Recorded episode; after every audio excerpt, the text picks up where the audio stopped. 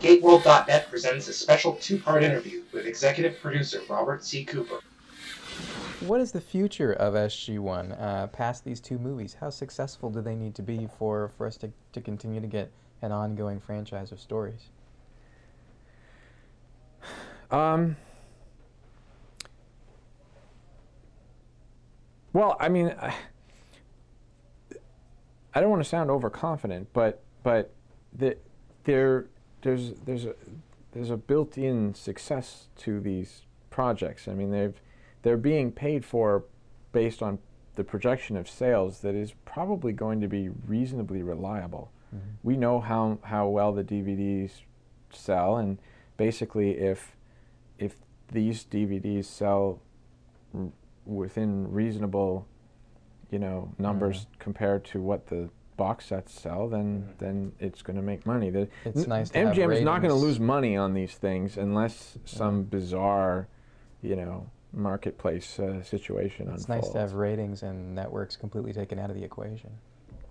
Well, yeah, and I mean the fact is that there will be some sort of a, of a broadcast and and uh, potentially you know some involvement with uh, you know broadband on some level. I mean, but all that is is additional uh, you know additional revenue. It's really it's really more about the overall um, success and and value of the franchise and and the health of the franchise, mm-hmm. the, the, the the the game Stargate Worlds, uh, uh, the third series Stargate Atlantis, if and we you know hope and believe that that the Stargate franchise is you know going to continue to grow and get bigger and, and be as strong as, as you know even stronger than it's than it's been in the past. And if that's the case, then we believe there will be a continued demand for for SG1 movies. Um, obviously, we're we're hopeful that people like these and that there's a positive response to them. Um, I think it's a I think it's it would be a very very tough uh, situation in which to fail. We're, we're not releasing the movies theatrically, so it's not like we have to meet a certain, you know, box office. Mm-hmm. It's not like if these movies tank, they're never going to be another one. It's going to be very hard for them to be perceived as tanking. Mm-hmm. What's the international availability going to be? Oh, it, it, you know, uh, the, the, plan is to release them um, uh, internationally, you know, uh, on DVD at uh, the same at the same time. Okay, I believe. Great, yeah, it's a, like distribution will occur through. Um, uh, I believe it's Fox, mm-hmm. Uh, you know, but but whoever else, I think MGM is will be. I don't think I think it's MGM releasing them worldwide. Yeah, so. Uh, internationally, I mean, yeah. Fox yeah. Fox is uh, domestic. I, you know, there's the truth of the matter is that's how they've been financed, but it hasn't 100% been nailed down. That there's still there's still opportunities for other um, uh, other entities to get involved prior to that. You know, MGM has a business plan as far as how they've financed them and how they're planning to recoup those finances. But if, say, sci fi wanted to step in and say, look, we want to air this as a premiere prior to the DVD release, then they just have to pay X dollars in order to make that you know fit into MGM's business plan. Similarly, if you know iTunes, for example, said no, no, no, we want to we want to debut this on iTunes and have this be the world premiere, then they would have to step up with with a certain amount of money in order to make that uh-huh you know financially viable. Is there uh, any news on the third series yet? Have there been any developments? I know you guys are obviously busy doing other things. Yeah, I mean we've we've um, Brad and I have written um, uh, have written up a uh, a one page basically a one page document that that outlines the concept and the, and and the characters for the series, and that's being um, that's being used as a as a sales document uh, to kind of put together the financing, and and uh, it it's uh, it is a definitely very very high on the agenda of of Yeah. of things for MGM to to get going. I mean, they they really want us to uh, to be able to. Uh, I think th- they're asking us. They're you know basically MGM is saying to Brad and I, and I when when can you have it ready? When can you when can you physically actually write the script and start production on something? These things take time. They're not. They Mhm. don't just. They they aren't just born and and grow on their own, Mhm. unfortunately. And and we're kind of busy right now. I mean, Yeah. that's really the big problem. Is that is that um, you know Brad and I are very much you know in the in the world of Arc of Truth and Continuum, and uh, our intention is when we're done that in in mid June to jump on on a script for for the pilot, um, the pilot of the third series, and then and and in in in typical sort of Stargate world, it's not really a pilot. I mean, it's a premiere. We generally we generally sell and, and proceed with a with a full season of, of television that um, the real question is where is it going to how is it going to get to viewers Mhm. um, and uh, the answer to that is unclear at the moment That's a big question. yeah i mean it's and it's not it's not a it's not so much a problem as it is uh, a choice for mgm at this point Hmm. i mean it's not like they're um, scrounging around to try and to sell it to desperately find s- someone to take it. It's more what what makes the most sense uh, going forward into the new age of content distribution, Mm-hmm. shall we say? Yeah. With the new series, um, content-wise, have anything to do with the events of Unending? Uh, no. Okay. Because a lot of fans are wondering, hmm, a space age Stargate story, perhaps. After after all the the Asgard technology has basically been handed to us on a silver platter. Um,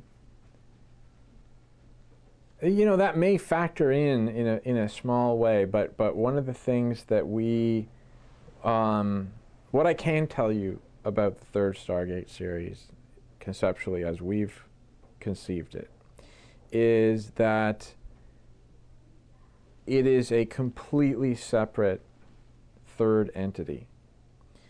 Uh, much more so than Atlantis was. Atlantis was much more of a spin off series of SG1.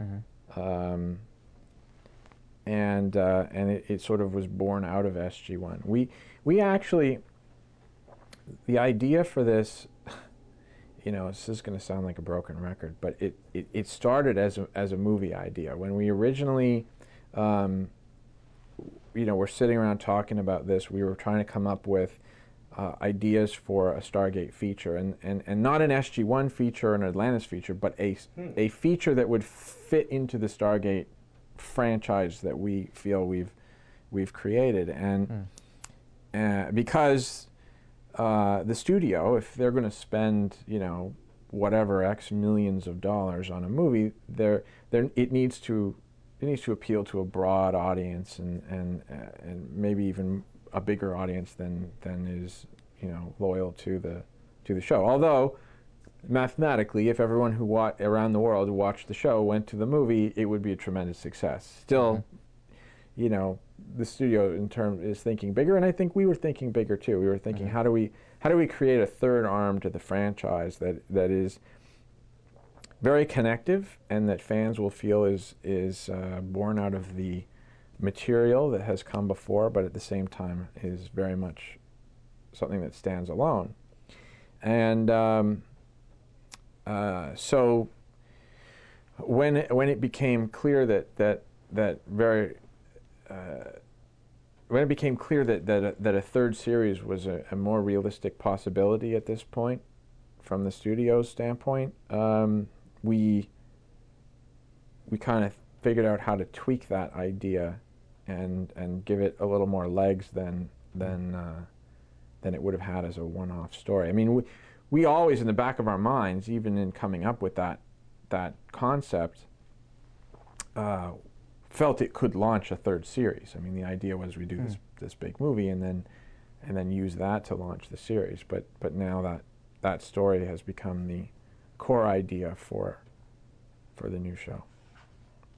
Is it is it separated from SG1 Atlantis to the degree Yeah. where there might not be crossover? As in, it's it's maybe even set in a different era. No, it's not in the same. In it, to to us, the the um, I'm not a big fan of prequels. Mm. I don't think that really works, and I don't understand people who do think that works. But um, uh, the um, uh, the thing that I one of the things that I we love about Stargate is that it's is that it's us. It's it's our military. It's our scientists. It's our people, and we're going out into the galaxy and the universe to discover all the wonders that are out there and, and dealing with our own limitations versus Mm-hmm. things that are f- far more advanced than us. Uh, that's that's identifiable. It's what we deal with every day. I mean, where we, you know, in, in terms of medicine and science and and you know, astrophysics. I mean, we we're we're just babies and all that, and that's that's what's we, we would we would always want to maintain that in in the, in any in anything that was uh, Stargate related. So you know it, it, it you know it's it it certainly plays into um, mythology that's been that's been pre-established, but it doesn't uh, it doesn't directly relate to to anything that that uh, has been in, in either series, uh, SG One or or Atlantis. Does it have a working title at all that you can share?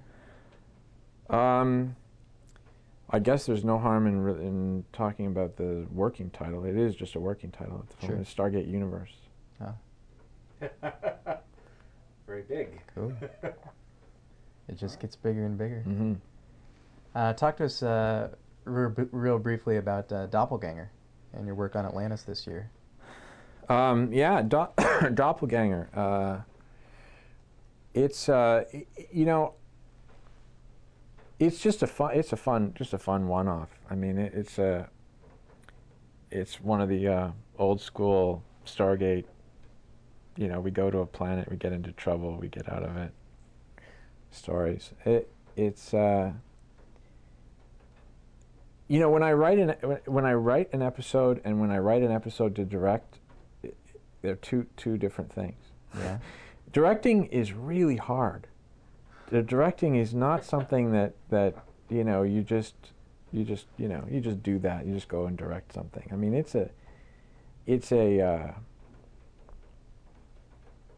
it's not just a mental, but it's an incredibly physically demanding Mm. uh, energy sapping thing. And and it's an ordeal. And and you know I, I look at guys like like you know Andy and and uh, Martin and and and Will and I, I don't know how they I don't know how they do it on a regular basis. I really don't. I mean uh, I bow at their feet for the endurance that they have to uh, you know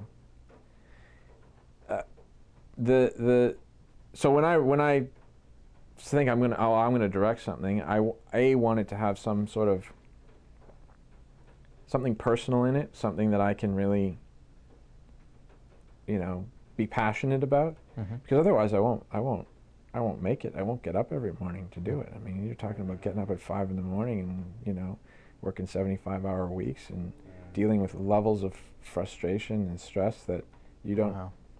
You don't experience when you're just a writer producer. I mean, producing it, believe me, producing is a stressful thing. Sure. It's not brain surgery, but it's a stressful thing. But it's nothing compared to to to directing and having the you know the weight of the world on your shoulders as far as making your day in a television world and Mhm. and uh, and and the just just the volume of issues you have to have to handle in the incredibly dense and you know short period of time. So so for me, I, I you know, I, I, I wanted to, if I was going to write something to direct, I wanted it to be kind of interesting to me, and and uh, um, I've always been uh, fascinated by by nightmares and, and, and dreams, and so the, that's what this is about. It's about Mm. it's about a um, uh, an alien entity that that lives in uh, a crystal form, and and I've I've kind of paid paid a little homage to um, to uh, uh, Cold Lazarus. Cold Lazarus, yes, and and, All right. and said, well, okay, it, there's a something we've established in the in the Stargate universe that that we've never really dealt with before, and that is, uh, again, since is is is life forms that can exist in that in that state.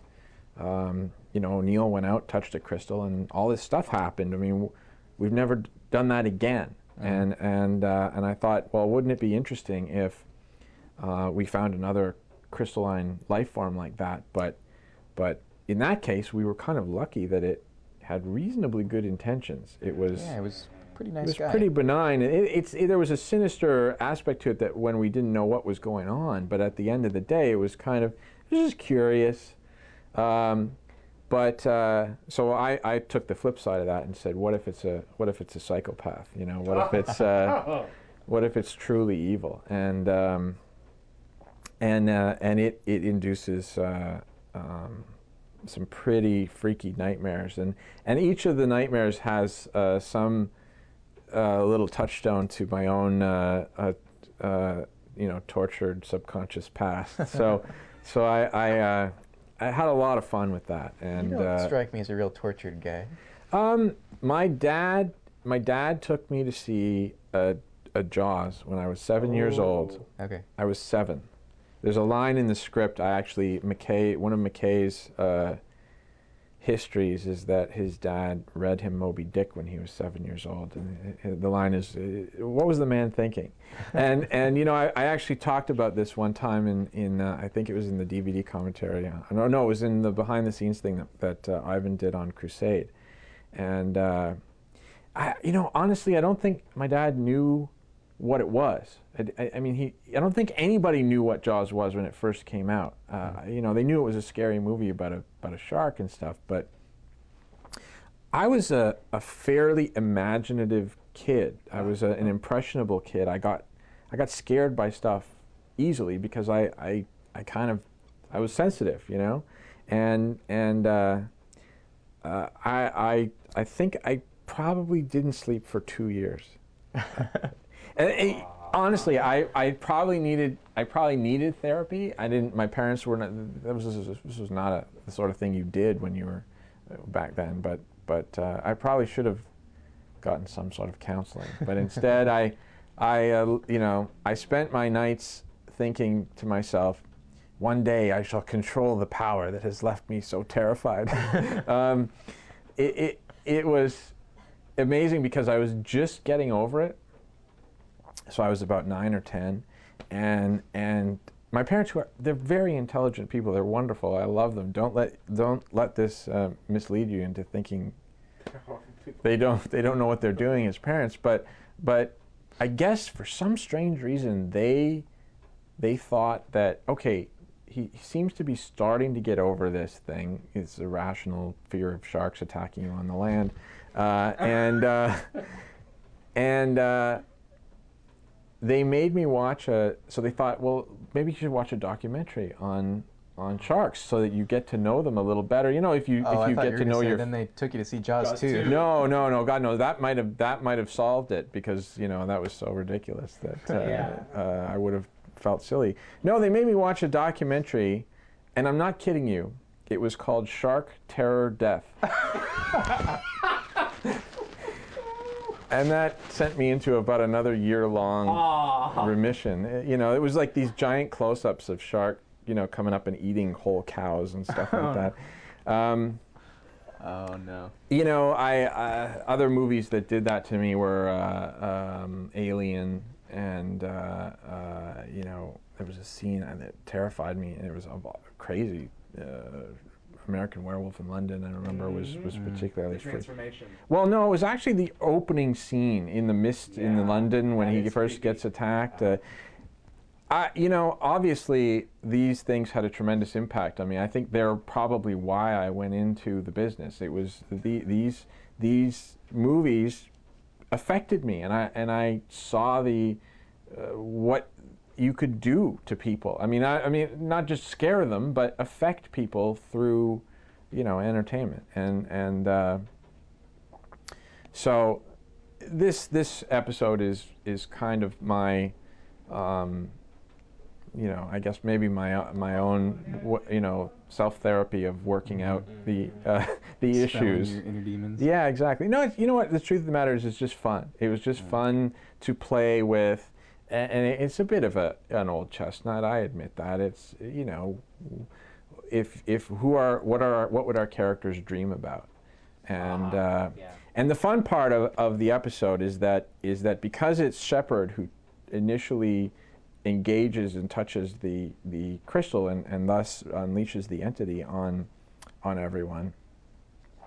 Uh, the physical form it takes in the nightmares is Shepard, Mm. and so everyone's having these these nightmares that are are being pulled out of them by the en- entity, but Shepard is appearing in those dreams as the sort of negative inciting force, and so it's Freddy it's Krueger. well, yeah. I mean, it, it, the joke is in this is in the movie. You know, is in the is in the show. Uh, uh, sh- you know, Shepard at one point when it's explained to him says, "So are we talking Freddy Krueger here?" And and and it's him. I mean, he also turns to to Teyla at one point and says, "Did I have a goatee?" Um, so. It, it's uh, it's a chance to kind of play stylistically as a director. You know, I think that, that what I've tried to do in in my short uh, directing career is um, give myself opportunities to do really interesting and experimental things to play. I mean, uh, I think if you look at the four episodes I've done now, you know, Doppelganger included, they're they're a really interesting spectrum of styles. And I, I don't mean that I'm all over the place and I don't know what I'm doing. I'm I'm I'm trying to learn about how to tell different kind of stories as a director. And I think, you know, Crusade and Sateda were, you know, in two opposite ends of the spectrum, both Yeah. storytelling wise and, and direct directorially. And I think, um, you know, Unending was a again another a completely different uh, uh, visual and, and directorial uh, experiment, and, and I and I I think uh, hopefully Doppelganger will be that as well. And hopefully I can take uh, what I've learned there and, and bring it to a, a bigger canvas on the on the movies. That's really what we're trying to do is to find a way to um, elevate the you know uh, the television world of Stargate to a to a to a bigger canvas. I mean, we're we're very excited about a couple of of different things. One, no act breaks. You know, it's it's one long film. It's from start to finish. Uh, no fading in and fading out. Yeah. Um, 16 by 9. We're not protecting for television. We're going to frame this as though it was a movie.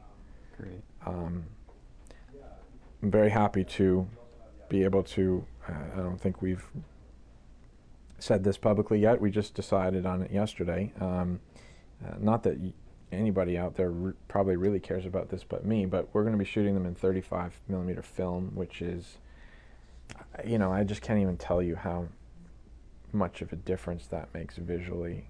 Uh, HD is great, but it's not film, and and uh, and you might watch it on your iPod, but it'll, you know, if you do have a, a big television or, you know, or a projector, it'll it'll look uh, it'll look like a movie, and that's what we really want it to to do. Joel be getting a budget for an orchestra? We've included a certain amount of money for uh, for a some orchestral score. Yeah, I mean Joel has a way of of making everything sound orchestral, but yeah, no, it's it's it's a huge uh, deal for us to make to make sure that every I mean every every everywhere we can with the money we've been given, uh, we're trying to make these as uh, spectacular as we can. I mean, at the end of the day, they're they're still TV movies. These are not eighty million dollar features, and we can't even begin to compete with those. So, um, but but eh, you know, compared to compared to the series, um, you know, compared to a double episode like Lost City, we're hoping they, they look spectacular.